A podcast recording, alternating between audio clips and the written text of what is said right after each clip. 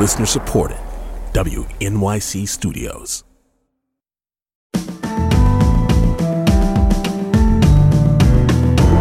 From W N Y C Studios, I'm Brian Lehrer. This is my daily politics podcast. It's Monday, February fifth. Hey, guess who was working the weekend shift? The United States Senate. Did you hear? I guess they did not see their shadows on Friday, so they did not go back into hiding for six more weeks of winter, six more weeks of negotiation on a bill that seemed like it would never come on immigration. They actually finalized the long-awaited bipartisan border deal. They actually finished it and announced it Sunday afternoon. Maybe they wanted to be done on time to watch S Z A sing Kill Bill at the Grammys. Or maybe not. Well, maybe Tracy Chapman. Uh, maybe not. Okay, Joni Mitchell. Nothing wrong with that. But did they even stay up late enough to see her? Did they even know that Both Sides Now is not a song about both sides of the aisle or criticizing both sidesism? Maybe. Anyway, the bill is out. As described on Politico, it would tighten the standard for migrants to receive asylum, automatically shut down the southern border to illegal crossings if migrant encounters hit certain daily benchmarks, and send billions of dollars to Ukraine, Israel, and Taiwan, as well as the border. Politico says in addition to mandating a border shutdown at five thousand daily encounters, Republicans say that's too much, the bill would allow the president to invoke that authority at four thousand per day.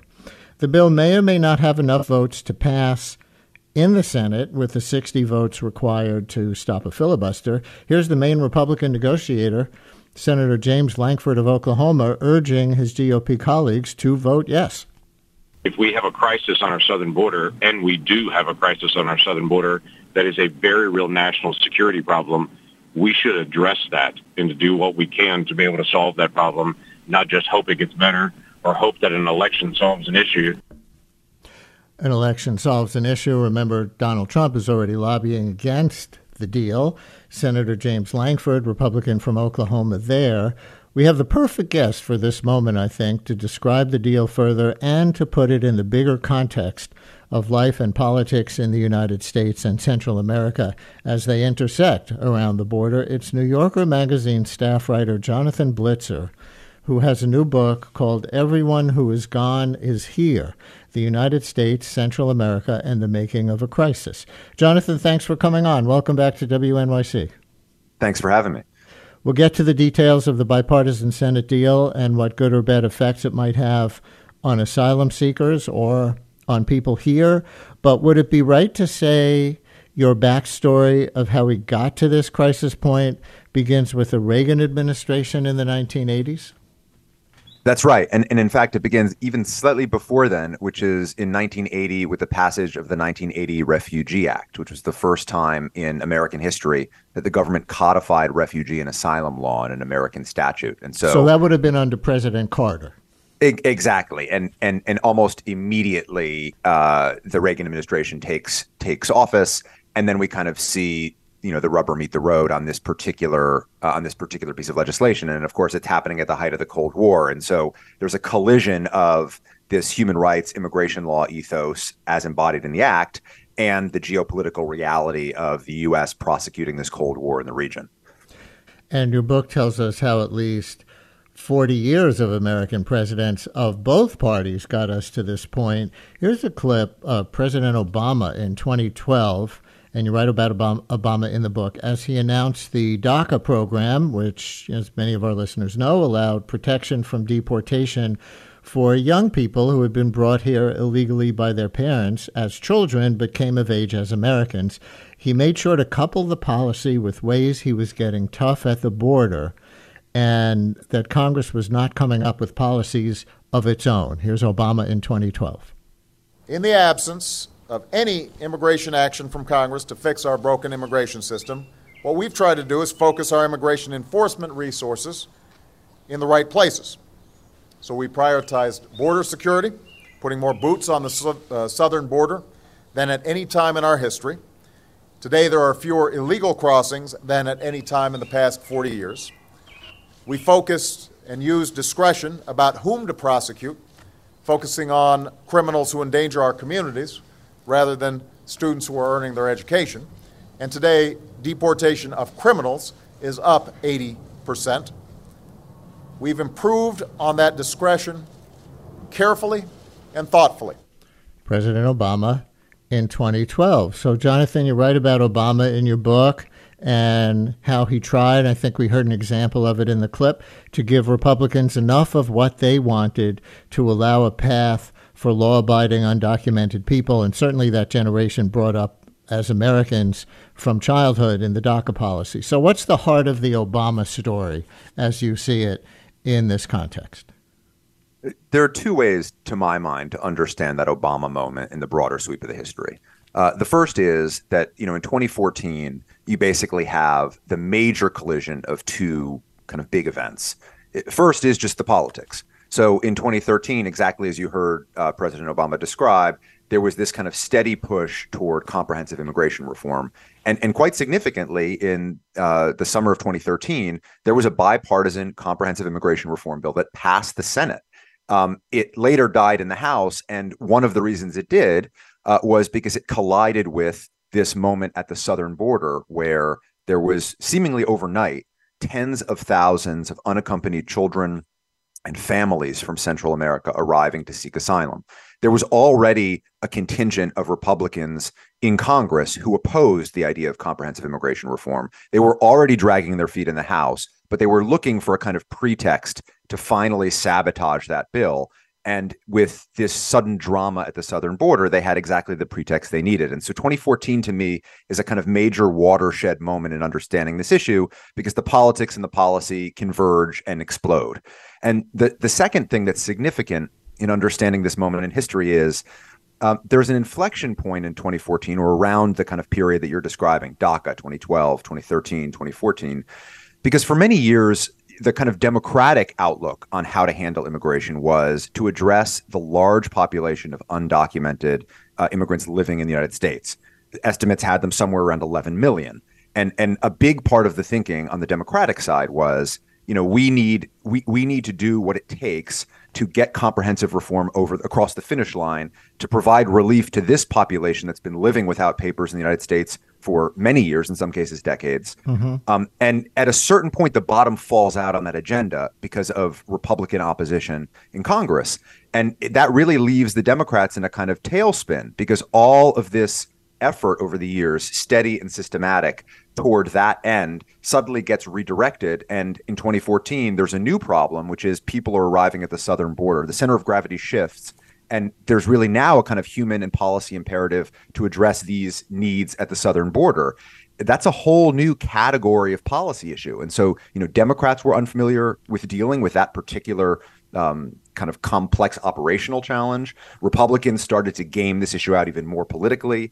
And so in many ways, that's where we remain right now. And what really happened under Trump? I mean, his rhetoric, as we all know, was very anti-immigrant. He he played that Republican intransigence uh, on that kind of deal you were just describing. And that goes all the way back, not just to Obama, but you were saying multiple Democratic presidents. So that obviously means under President Clinton, uh, they were trying to do the same thing. More border security that the Republicans wanted in exchange for a path to citizenship for law-abiding undocumented people who are already here. And there was, in each generation, uh, a degree of Republican buy-in. You know, John McCain was really not campaigning on any different kind of immigration policy than Obama was in two thousand eight. Correct me if you think that's wrong.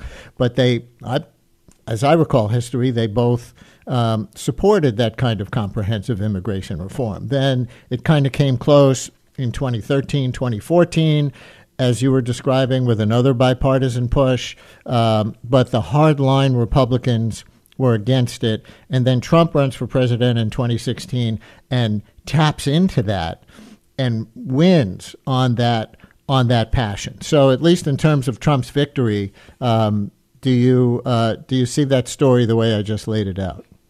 Yeah, exactly. And, and one other way of understanding it is essentially to see, you know, far-right Republicans during the years you described, during the years of, you know, uh, George H W Bush, Clinton, uh, George W. Bush, Obama, um, the the the fringe members of the Republican Party during those years essentially played the role of spoiler anytime there was a big piece right. of legislation uh, that came into Congress. And I'm glad um, you mentioned George W. Bush, because in fairness, he wanted that too. He had been governor of Texas. He had a, a fairly enlightened, if that's the right word, um, view, or at least, you know, willing to compromise, uh, complex view of immigration. And he got stymied by his own party, even as president. Yeah, I mean, there was a lot of overlap between, you know, moderate Democrats and and somewhat moderate Republicans on this issue. And and the, the people who were able to sabotage these deals in Congress really kind of gained not just in, in, in prominence, but in influence uh, around the time that Donald Trump arrives on the scene. And so I'm thinking about the likes of Jeff Sessions in the Senate, um, who was notorious all the way through for being kind of in the wilderness on these issues, for being seen as fringe and kooky and, and, and really quite out there, um, but who... Uh, finally saw in, in in Trump an opportunity to weaponize this issue. And Trump did it on a scale and with a level of successfulness, honestly, on the campaign on the campaign trail that no one had ever really demonstrated before. And so, you know, what you start to see during the Trump years is a real inversion of what in the past was a kind of grudging consensus uh, about the need for there to be, say, more legal immigration or eventually some solution um, at, at the border and beyond. Trump pretty systematically tried to sabotage not just the legal immigration system, but also to t- to exploit flaws that needed to be dealt with and that could have been dealt with in the asylum system and the refugee program, and, and really use those um, those those weaknesses to run the systems into the ground. And we've basically been dealing with the wreckage ever since. And I guess that's a, a partial answer to the next question I was going to ask you, because Trump's rhetoric, as we all know, has been very anti-immigrant, build that wall, and they're bringing crime and drugs, all of that. And there was a family separation policy that drew such a human outcry and a backlash while he was president. But what's the actual Trump administration border legacy?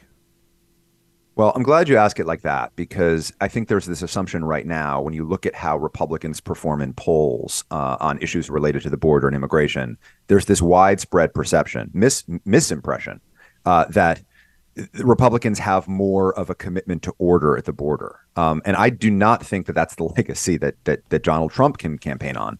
Um, you know, you mentioned the family separation crisis from the summer of twenty eighteen. The idea of that, of course, was to address a population that had posed real operational challenges to American border authorities, which was families coming to the U S seeking asylum. There are very strict uh, kind of legal restrictions on how the government can process and handle families, because there were children uh, that, that the U S government owes particular deference to.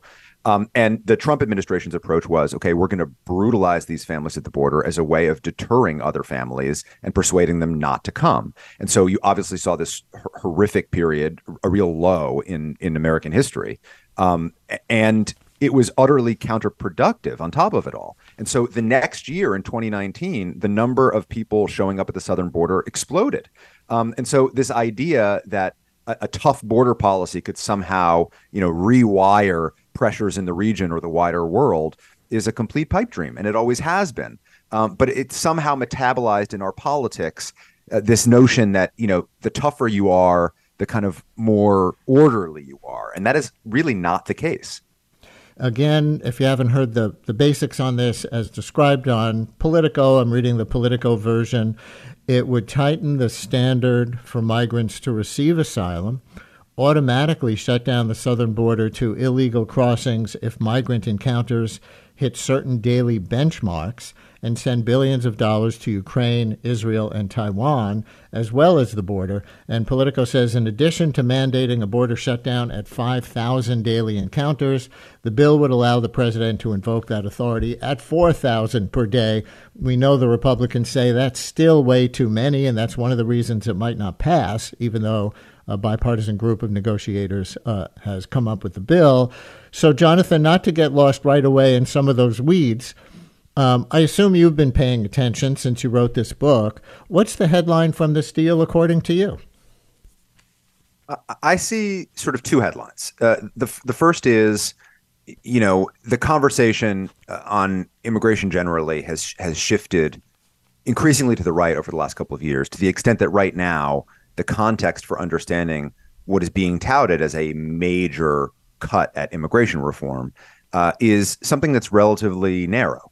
Uh, it's something that's much less ambitious than we would have seen in the past. And Democrats are much more willing than they've ever been in the past to go to the negotiating table without simultaneously trying to secure things like legalization for undocumented immigrants living in the United States. So the first thing to take stock of is just how this conversation has increasingly drifted rightward over the years as a result of the acute political pressures that emerge from the southern border. The, the second headline on the actual specifics of the bill is, I have to say, under the circumstances, given how, you know, kind of conservative the cast of the conversation has become, and given how quick the White House has been to try to flex its muscles and demonstrate that this shows their seriousness about cracking down at the southern border, uh, I actually think it's much more of a mixed bag than I would have expected. It really does seem to be a, a, a compromise of the different elements at the table. So just as you see kind of harsher measures, such as changes made to Uh, standards by which someone would be able to to pursue asylum, or you see measures like allowing the president to declare a border, border emergency and, quote unquote, shut down the border, there are also built into some of that uh, protections that I frankly would not have expected to see in this bill under the circumstances where it seemed like the Republicans had such an upper hand going into the negotiations. So, for example, uh, from that Politico description that I read, it would tighten the standards for migrants to receive asylum. Is it clear to you how? Yeah, so the first step when someone seeks asylum is to pass a preliminary screening known as the credible fear interview. Um, and essentially, like in their first contact with somebody from the government, like near the border when they present themselves as an asylum seeker, right? I- exactly. And, and the structural problem right now that exists in the system is the immigration courts are so badly backlogged that it takes years between when someone first passes that initial screening and when they eventually come before an immigration judge to have his or her case be adjudicated. And so and the Republicans complain, yeah, that's three or four years that they can be in the country, and they don't want that number of people to just be in the country without being determined to be uh, legitimate asylum seekers. Yes. And, and and and quite honestly, I think there's a lot of bad faith on the Republican side in, in these negotiations in general. But but but actually, that's not such a crazy criticism of the situation. I mean, the system can't function. It, it, in, in a certain sense, it's not humane either for people to be forced to live in limbo like that for right. so many years. And it, and it really does incentivize people who don't have strong asylum claims to come past the initial hearing, which has a very high grant rate, and then just kind of stay in the United States. Um, and so there are people who have very legitimate claims that tend to get sort of swept away in this broader dysfunction. So it's not it's it's not a it's not an unreasonable thing for legislators to want to solve. And and one of the things that this bill does is it basically makes it a little harder to pass that initial credible fear screening. Um, and it also, you know, kind of codifies things that are were already a part of uh, that screening and the government's handling of an immigration an asylum case. So, for instance, when you're presenting an asylum claim um, on arriving at the southern border, you essentially have to prove that you're being persecuted and that there wasn't anywhere else in your home country that you could, you know, flee to to reduce the threat that you faced. That was a kind of uncodified um, but widely acknowledged burden that an asylum seeker had to clear in order to pass these screenings. Now that is codified in this bill. And so there's no question that these are these are significant changes to the asylum system, and we've not seen them ever before. Um, and so that aspect of the bill is, you know, conservative. It, it, it's noteworthy, um, and you know, it's it's it's something probably that the Democrats felt like under the circumstances they couldn't quite fend off, given the political pressure around this issue.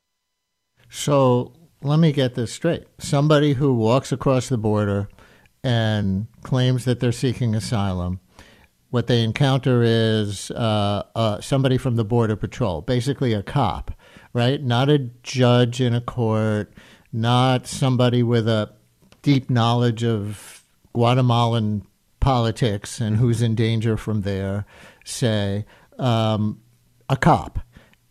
And if that cop says, no, your story doesn't sound credible, then the person gets turned back?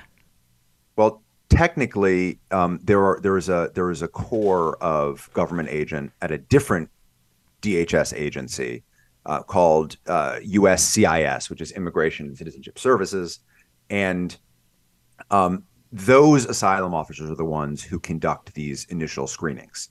But an important part of this bill, and something that I think is quite positive about it, is uh, measures are taken to make sure that Border Patrol agents are not part of these screenings. Okay. You know, even if the resources are spread thin at the border, the idea, as codified in this bill, is Border Patrol agents aren't qualified to conduct interviews that are this sensitive.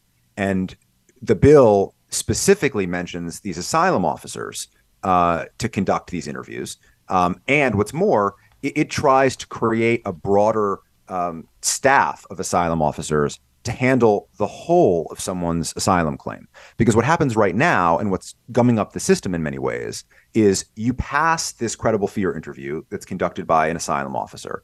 And then eventually your case makes its way to an immigration judge. And right now, because of the backlogs, that takes years. But it should be said that there's a lot of variance among immigration judges. So depending on where you seek asylum, whether it's in Texas, say, or Illinois, the, the rates at which asylum is granted vary pretty sharply.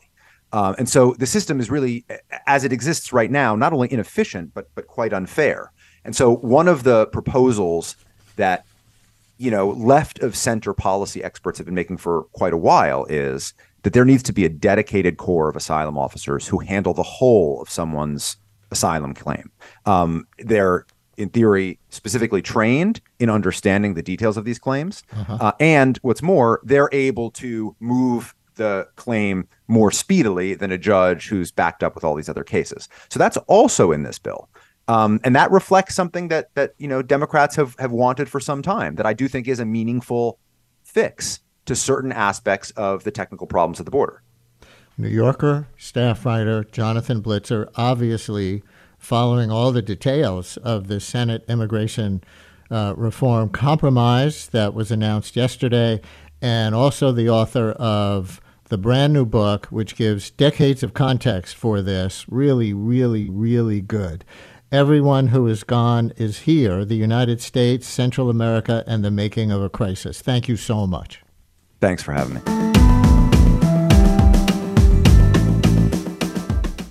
Brian Lehrer, a daily politics podcast, is an excerpt from my live daily radio show, The Brian Lehrer Show, on W N Y C Radio, ten a.m. to noon Eastern Time, if you want to listen live at W N Y C dot org.